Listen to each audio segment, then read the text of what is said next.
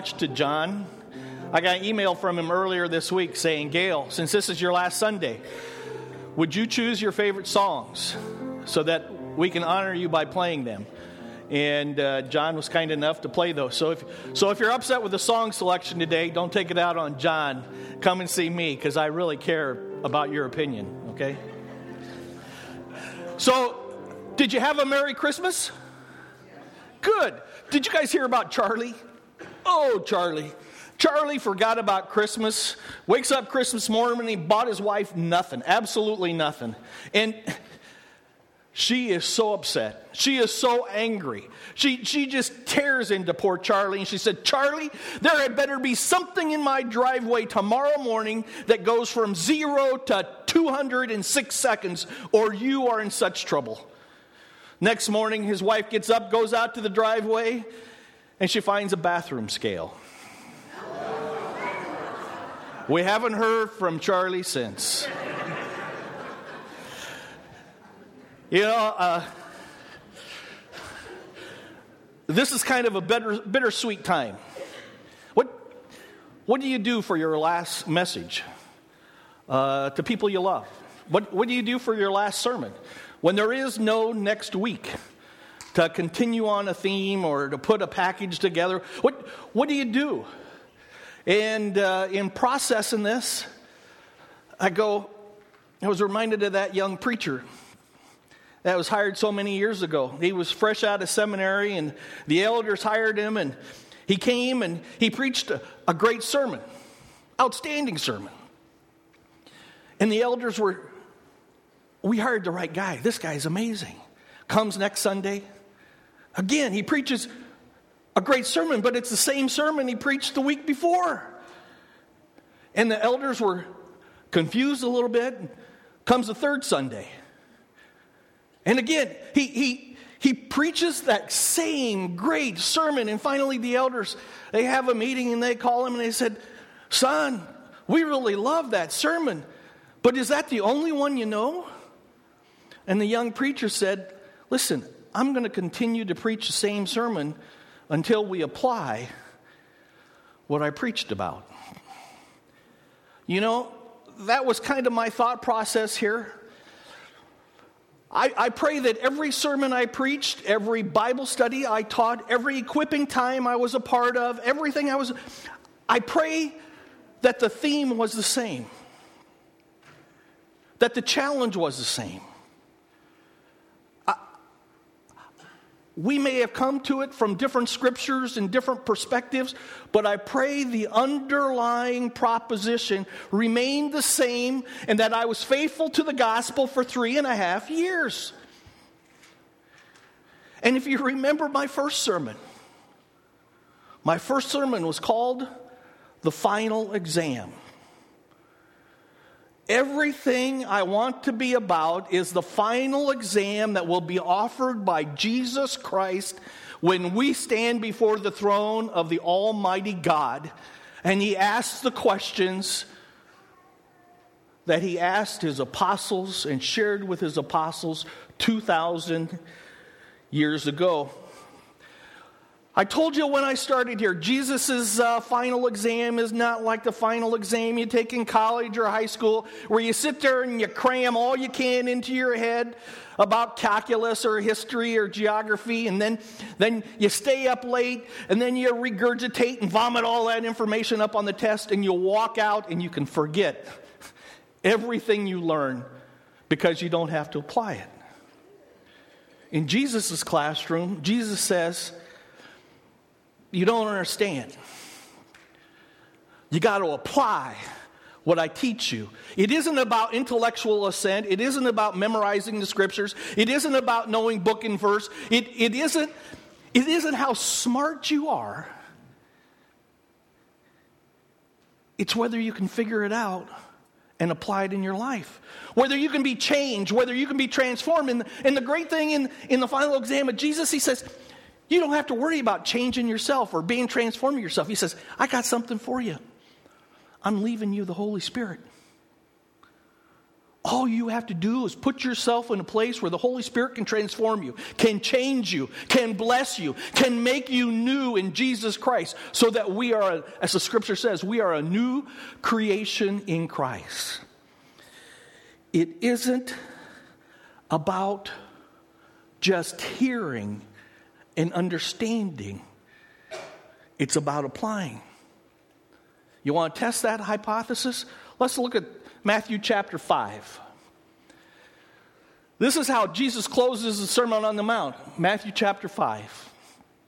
You guys know it. Everybody, we have a Sunday school programs where little kids come up and sing about it. The house that falls, right? Here's what Jesus says. Jesus says, therefore, everyone who hears these words of mine and puts them into practice. That word "and," that's a conjunction.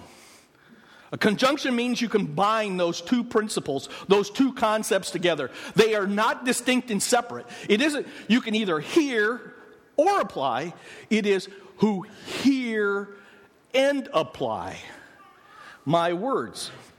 He goes, it is like a wise man who built his house on the rock. The rain came down and the stream rose and the winds blew and beat against the house, yet it did not fall because it had its foundation on the rock. But everyone who hears these words of mine, and another conjunction there, and does not put them into practice. Everyone whose ears are tickled by Scripture, but they don't put it into practice, he says, that's the foolish man. And when the winds come and the storms, it's the same conditions that both of them experience, right? Both the wise and the foolish experience the same thing. They experience flood, they experience wind. What's the difference? It's the foundation on which they built their life. The one on the rock of Jesus Christ stands. The one that is built on sand of our humanness and our own agenda crashes and falls. And it falls with a great crash. Oh, Jesus, he is so serious. He is so serious. He says, I want you to study for the final exam. He says, how many of us would like teachers that give us the questions and the answers before you take the exam? Oh, yeah. Haley, testify, sister. Here we go. She's shaking her head. Wouldn't that be wonderful? Jesus loves us so much. He says, I'll give you the questions. I'll give you the answers because I want you to pass because you don't understand. Flunking Jesus' test has eternal catastrophe written all over it. Jesus says, I'm going to show you the answer to the test. I'm going to teach the test. I'm going to give you everything you need to know to take the test. And Jesus' test is pretty easy because it really involves just one basic principle. And we're so glad that a lawyer, let's hear it for lawyers. Lawyers went up to Jesus and they asked the most important question. They said, Jesus, tell me, what is the most important commandment? You know what it is. Jesus didn't even have to think. Love the Lord your God with all of your heart, with all of your mind, with all of your soul, and with all of your strength. And the second is like it. Love your neighbor as yourself. On these two commandments hang all the prophet and all the law. Everything that has gone before is wrapped up, is summarized in the word love.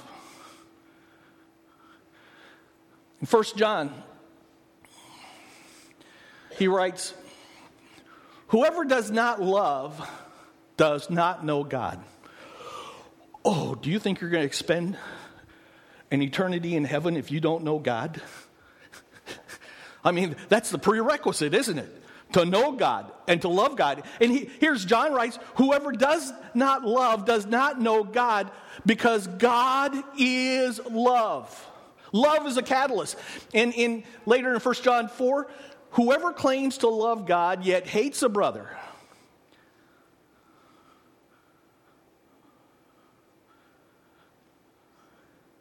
or sister is a liar. Oh, you want to know how much you love Jesus? Put in your mind the picture of the face that drives you absolutely crazy. That when they walk in the room, you want to walk out. You can't talk to this person. You have your wife talk to them. Not that I've ever done that with Denise, okay? But you have 1,000 excuses not to be around this person. You cannot stand this person. You cannot love this person. You cannot forgive this person. Put that picture in your mind and know that's how much you love Jesus. Because he says, if anyone says they love God and yet hates a brother or sister, they are a liar. You can't love God. And see, that's sequential. You got to follow, love God, love people, impact the world. You can't do it out of order. And he goes on, he says, is a liar, for whoever does not love their brother and sister whom they have seen cannot love God whom they have not seen. Look how important love is. Love is the catalyst. The catalyst for everything. In fact, that's the whole point of our four chairs. Love is the catalyst for moving, right? We sit here and say the first chair is those who don't know Jesus Christ, and they're looking at a Christless eternity. But if they fall in love with God and they say, I accept Jesus Christ as my personal Lord and Savior, oh, that's awesome. And they've begun to grow and transform according to God's holy word. And that's just amazing. And we're so excited when somebody receives Jesus Christ as their personal Lord and Savior. And they move to chair two. But chair two has a problem. Chair two, so many people think being baptized is a finish line. When I accept Jesus Christ, I finish. I've done everything. Now I can go live the way I want to because I've been baptized in water or I've been sprinkled with water. And I can now go do whatever I want to do because I have repeated some words that the pastor said. I've been immersed in water like the pastor said. And now I am free to do whatever I want to do. Go back to Matthew 5. Whoever hears my words and puts them into practice. Whoever hears my word and puts them into practice. Whoever loves me will love my children and put that into practice. Here's a song. It's a contemporary song, just the lyrics here. It says, these are the lyrics to go. There are many people who will say they are Christians, and they live like Christians on the Sabbath day. But come Monday morning till the coming Sunday, they will fight their neighbor all the way. Oh, you don't love God if you don't love your neighbor, if you gossip about him, if you have never had mercy on him, if he gets into trouble and you don't try to help him, then you don't love your neighbor and you don't love God. There's a God Almighty and you've got to love him if you want salvation and a home on high. If you say you love God while you hate your neighbor, then you don't have religion and you just told a lie.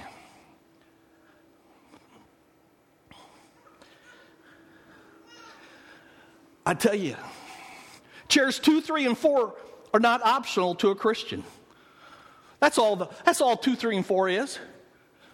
Number 1, you come to be acquainted with Jesus Christ and experience him as your personal Lord and Savior. And you learn what he teaches and you say, I want to know more. What is your plan? What is your purpose? What is your mission for my life? And chairs 2, 3, and 4 are all about applying what we learn about Jesus, his example, and his teaching. You know, Chair 2 is the baby. That's the one who says, what about me? What about me? What about me? Oh, I'm a little baby. Pounds on. The church is all about what I can get. You need a new youth program because I have this. I need this. You need a. It's all about what the Walmart type of church.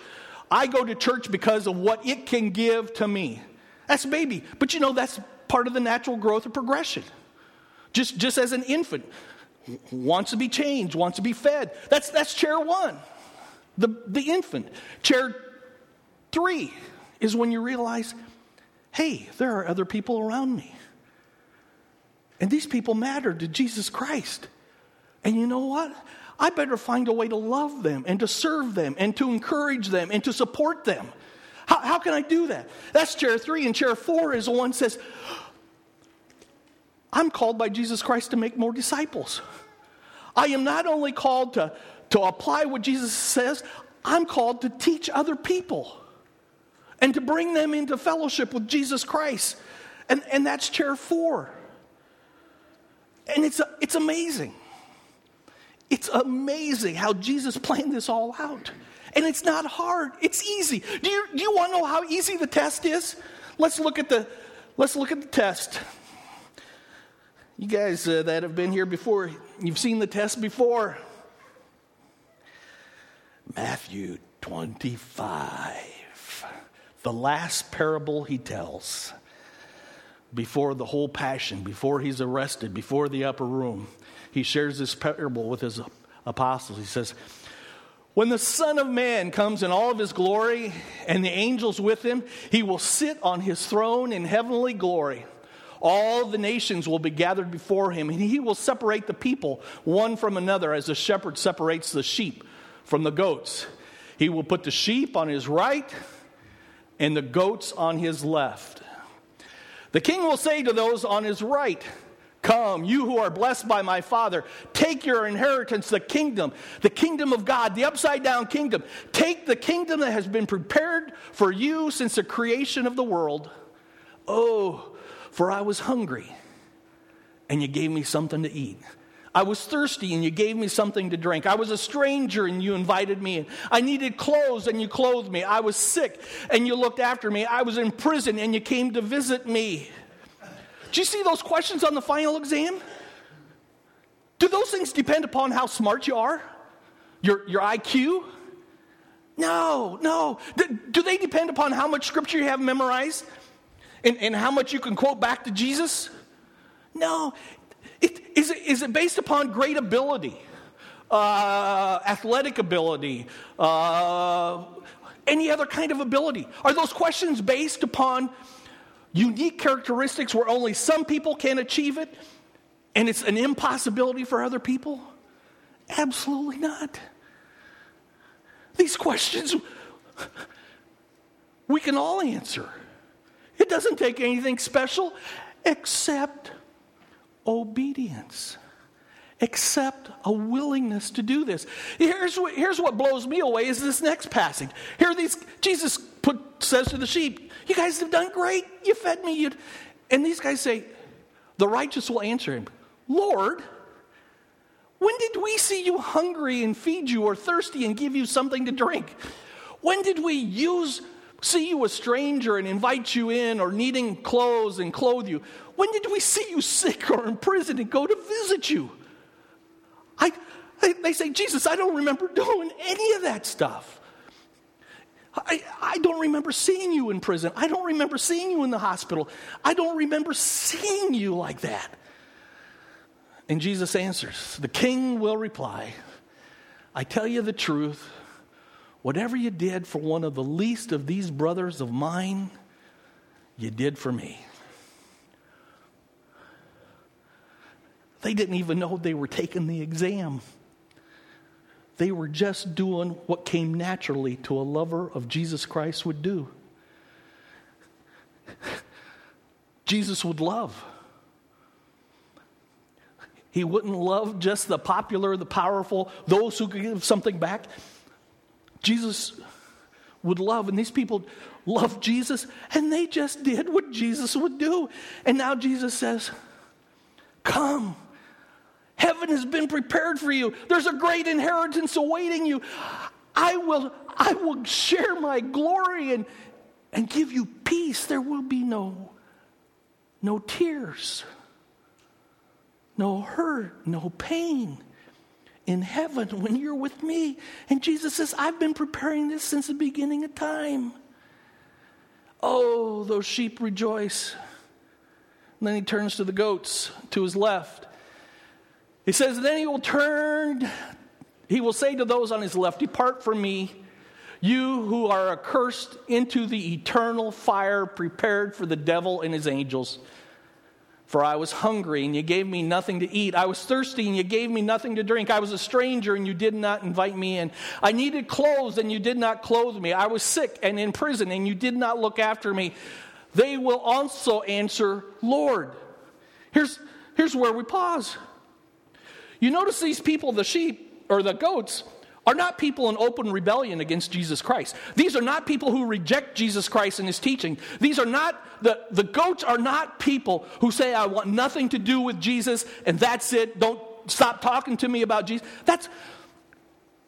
The goats are not those in open rebellion. Look at what they call Jesus.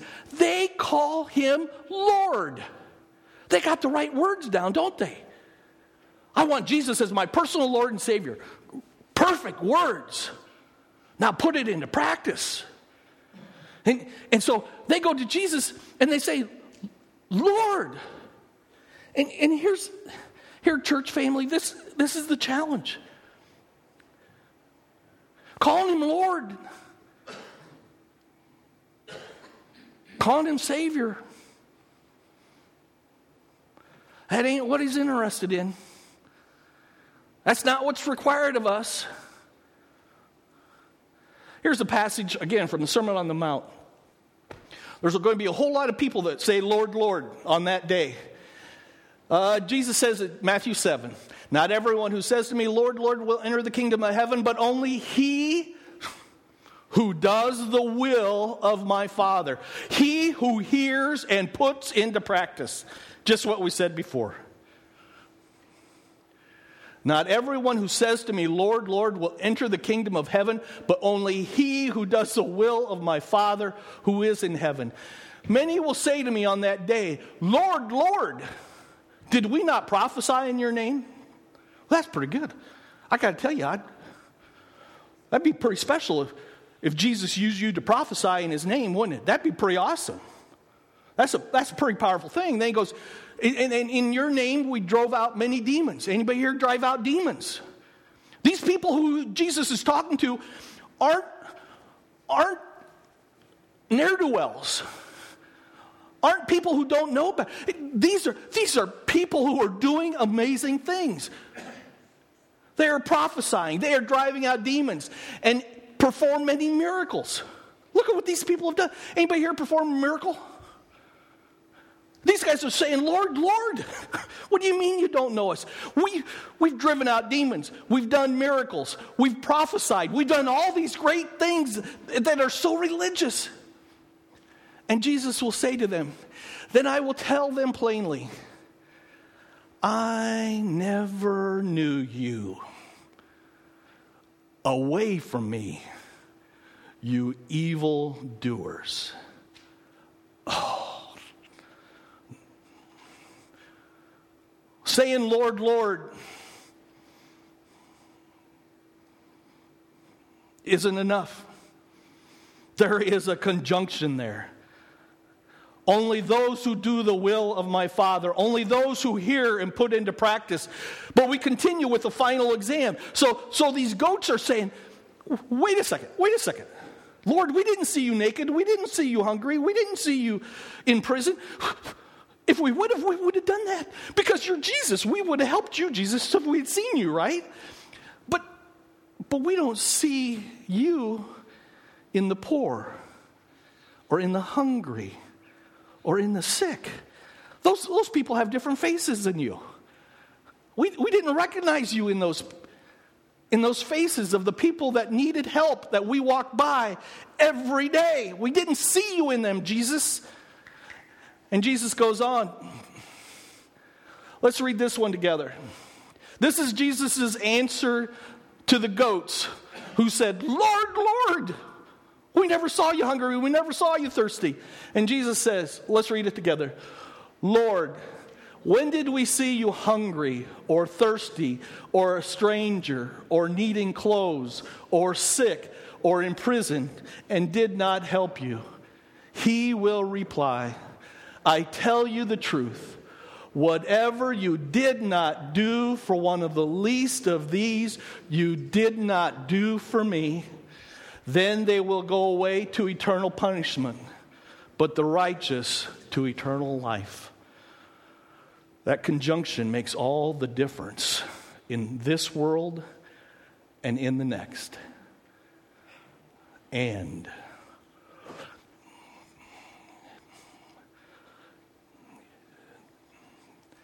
do you know what the world is going through right now?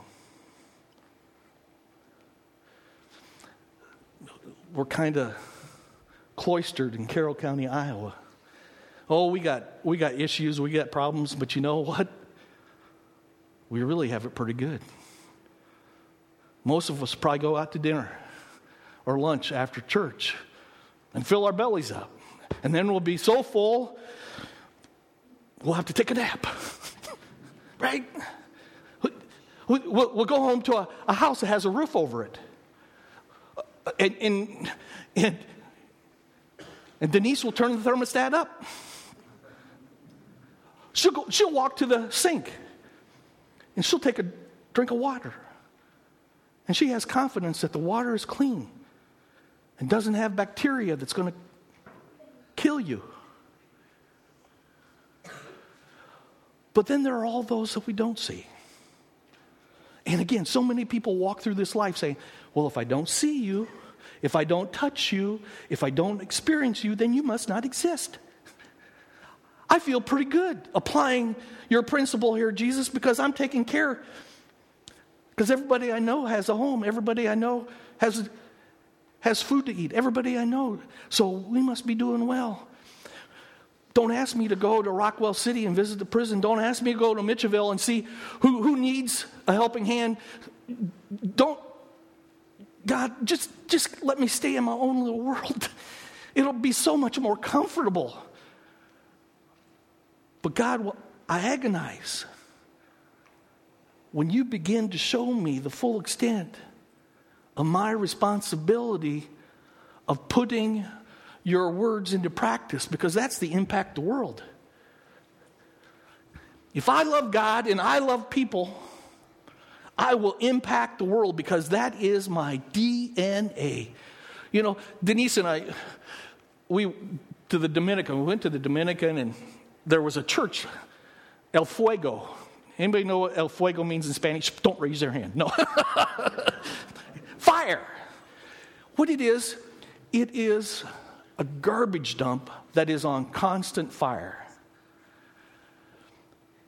It is like the ditch outside of Jerusalem when Jesus lived. That's where they put all their waste. And they just kept burning it. And the fire never goes out. And this missionary built a church there. And these kids, they have no homes. You know what? There'd be water. Again, anybody who's been to a garbage dump that's unregulated, okay? It's not like waste management. There's water running in troughs from these dumps. And they are putting like wooden cups. These are like 3 and 4-year-olds. Putting wooden cups in these troughs and just scooping it up and drinking it straight. You know, we're there, we're making certain we have bottled water and all this kind of stuff. And I'm sitting here going, you know, almost all my problems are first world problems. I get upset because I can't find the remote. I tell you, in the Dominican, in Zimbabwe, every day they get up trying to find enough food to feed themselves. What if your day was dedicated to finding enough food to feed you and your children? What if your day was trying to figure out, how am I going to be able to take care of my child who's sick? I got to walk 60 miles one way. And even then, there may not be a doctor. There may not be anybody to take care of them. Oh, family. God's church And God's mission is so huge. It's so huge. And he's entrusted it to our care. Is there anybody better off than a 21st century American? What is it? If you make $30,000 a year, you're in the top 15% of money earners in the world. Most of the world lives on $2.50 a day. And they don't have clean water. And they don't have a store. And they don't have a job. Those who are given much, much is required. I pray that's what you heard throughout my time here. We started with the final exam 3.5 years ago.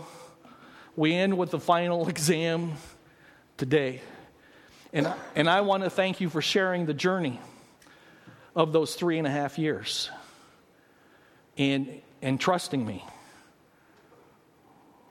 And trusting me with your pulpit. I thank you. Every day, Denise and my prayer has been that this be a church that steps out, that progresses through those 4 chairs. And by the way, I have extra books back there. If you don't have that 4-chair discipleship book, I got some laying out there. Grab one. But right now, I want to switch gears, and I want to recognize a group that went to North Carolina. Guys, come on up if you went to North Carolina. These guys come on up. These guys took a week out of their life. They paid money so the church wouldn't have to pay for it. They kicked into the coffers so that they would go out to North Carolina. I have stools for each of you. And there are microphones on the bandstand or on the music stands. These guys paid for the privilege of going out to North Carolina and working their butts off. It was fun. We traveled. It's 22 hours there and 24 hours back. But every day we'd have a devotion and we share our experiences, the pluses and the minuses, the challenges and the blessings of the day. And I'm just going to turn it over to them. Yeah, below my knee is all black and blue to this day. I still haven't. What's that? Yeah. But we have a video on loop, and you can see some of them and what the job they accomplished. And I'm going to start with Stacy. Do you have a microphone? Okay. There's one too. Go ahead, Stacy.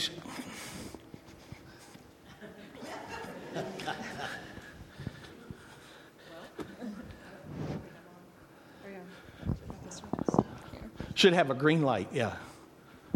Yeah, there you go.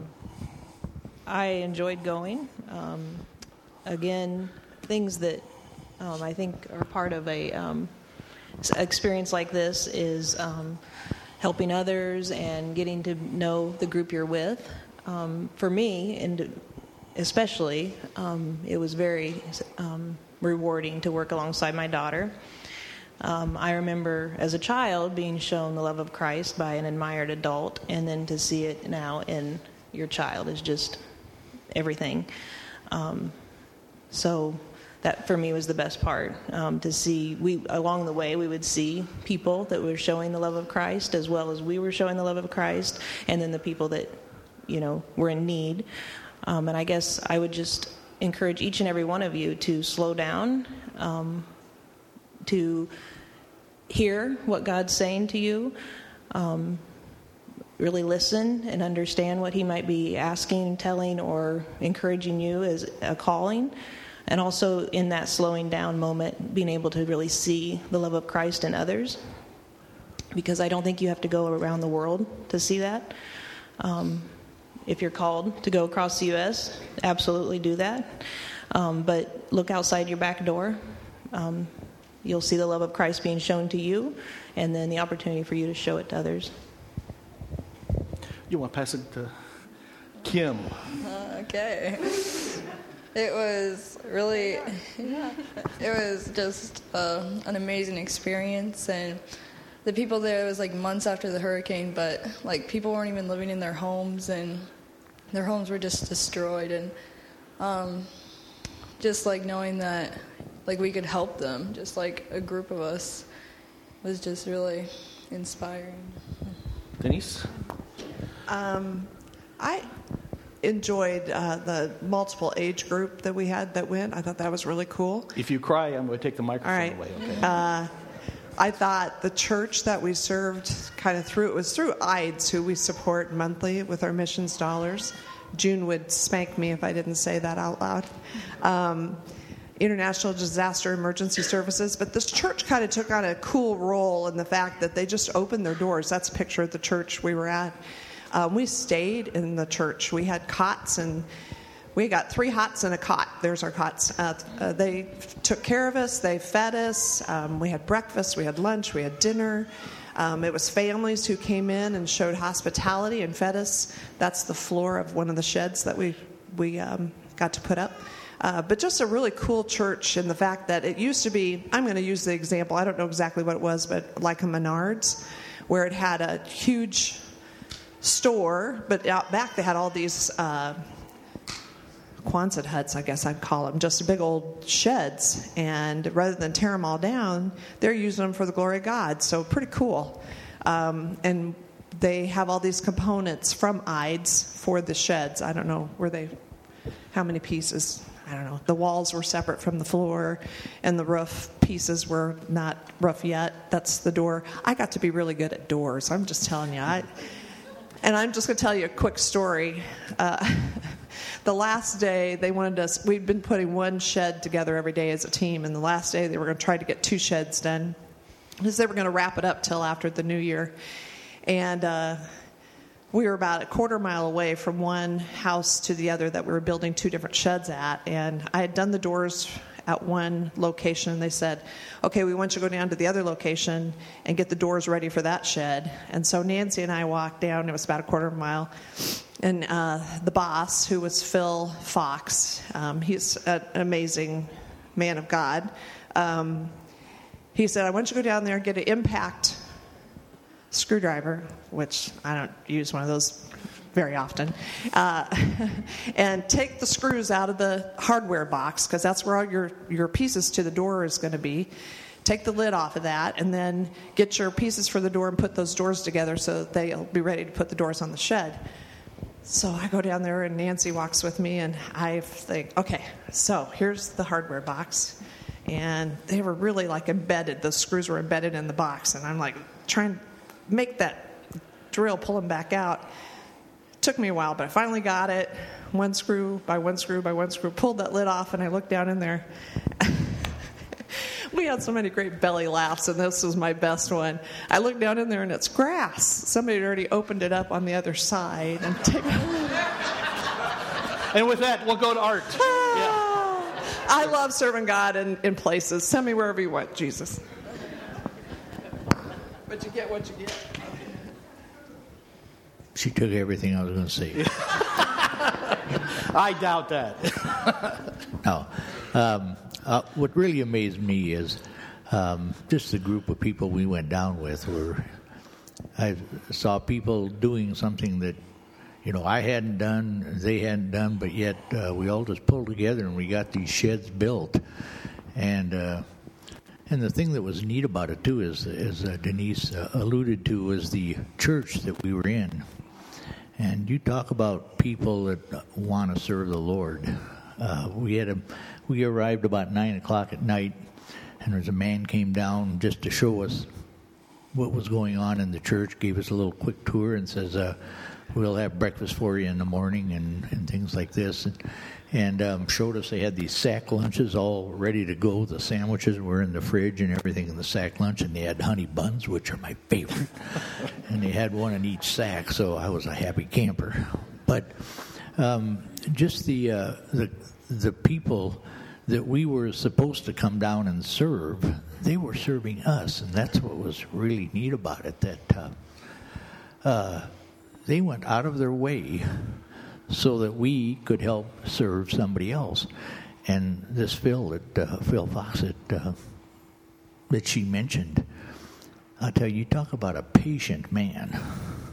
That guy never had a word like, oh, shouldn't do it that way, or nah, that's not right, or anything else. He'd go up and he'd look at it. He'd say, that'll work. And so, you know, that was it. No matter what you did, you couldn't do it wrong. Only one time I think he said something about, I think that hinges on backwards on a... But other than that, it was just one of those things that we really need. So what I got out of it is just being able to see how other people do serve. I never even thought about me serving them. It was them serving us, and we were able to go down there and help put these sheds together. So that's kind of what I got out of all this. And then he was IT retired. Yeah, he was an IT. He was a retired IT person that doesn't know. He didn't. That wasn't. We thought it was his job because he knew how to do all this stuff. But no, he says I was in IT for 35 years. He said I had to learn this and got roped in. So anyway. I guess I'll finish up, or maybe Gale will, and that. But one of the things that really hit me, as far as even that, always, even when you go on youth group type of trips, one of the best things about it is the fact that you really get to know the people that you're with. I mean, when you spend 20-some hours in the van and that together, or when each way, and you get your hands dirty and that with them, you really get to know them. I mean, I can honestly say that. I mean, I didn't know Stacy and Kim that well, but I mean, what great people, and you really get to know them and appreciate them on a much higher level than you do by just walking in and say, "Hi, my name is Jerry." You really get to know those people, and you look at what the application in terms of being able to do in that for the church.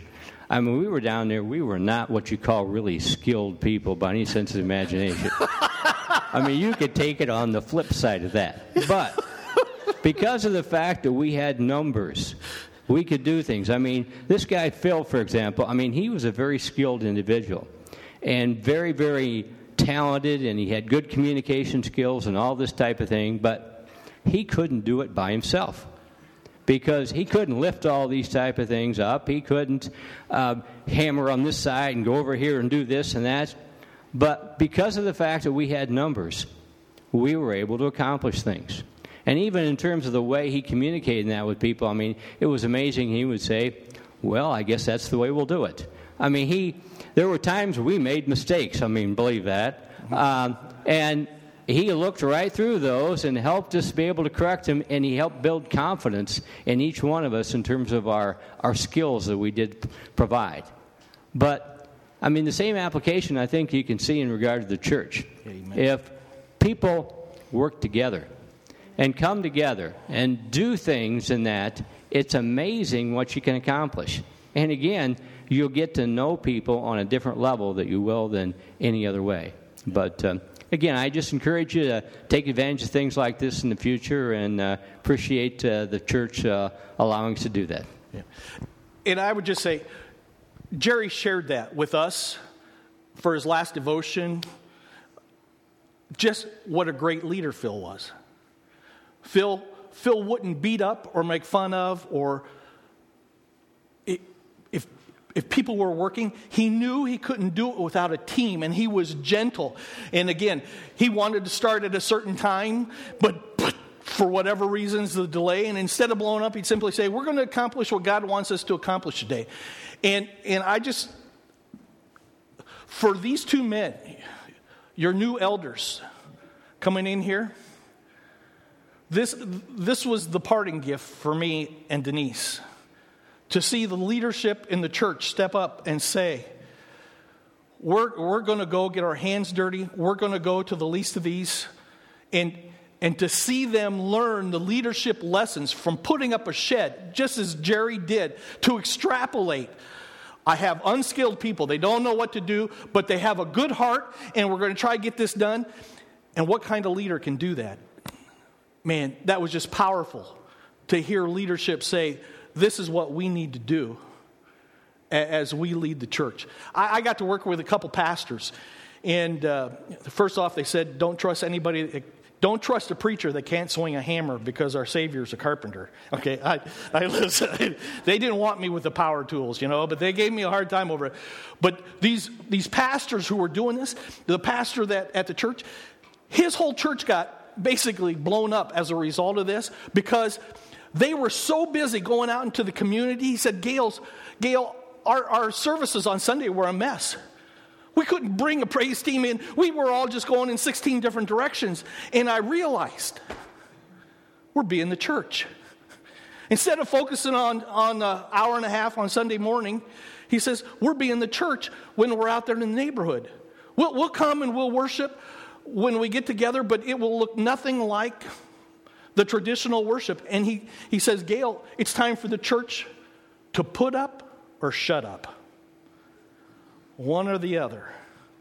And it was just amazing to see these men leading their congregations who were putting it up.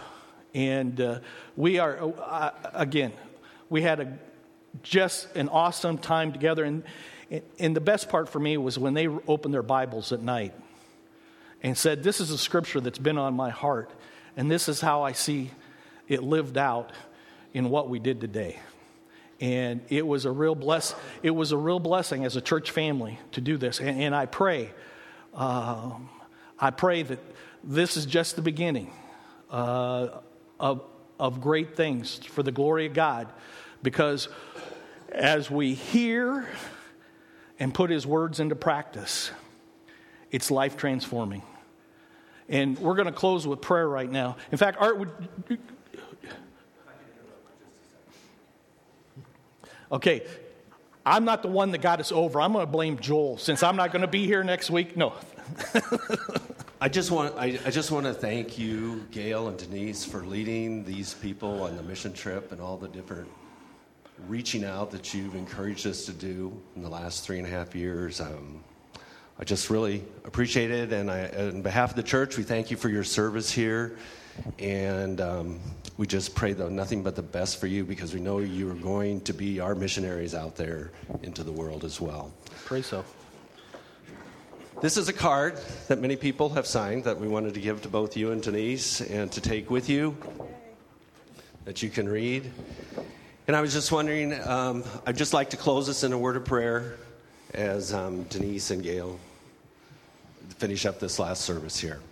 Dear Heavenly Father, we just thank you for their leadership, and we thank you for the opportunities that they gave people in this church to reach out and to be missionaries to you and to help other people that are truly in need, whether it be in Zimbabwe or North Carolina or in our own backyard. And we just pray, Lord, you would continue to bless Gale and Denise and just help them to find the people that they need to serve, as I know they are going to be your missionaries throughout Iowa and the world. In Jesus' name we pray. Amen. Amen. They're dismissed. Thank you, Joel. I like that. When they shut off your mic, Jerry, that's a bad sign. I'd like to add one thing. If some of you didn't have the opportunity to be able to sign the card, I mean, I think we could probably get an address that Gale and Denise and that would like things to be able to send to, and you could send some personal notes and that to them. I'm sure they would appreciate that very much. And our phone number is still in the bulletin. We're only an hour and a half away if I drive, an hour and 45 if Denise drives. And we've already set up restaurants. When you go to Fleming's or PF Chang's, I want to be invited, and we'll meet you there. Okay? God bless.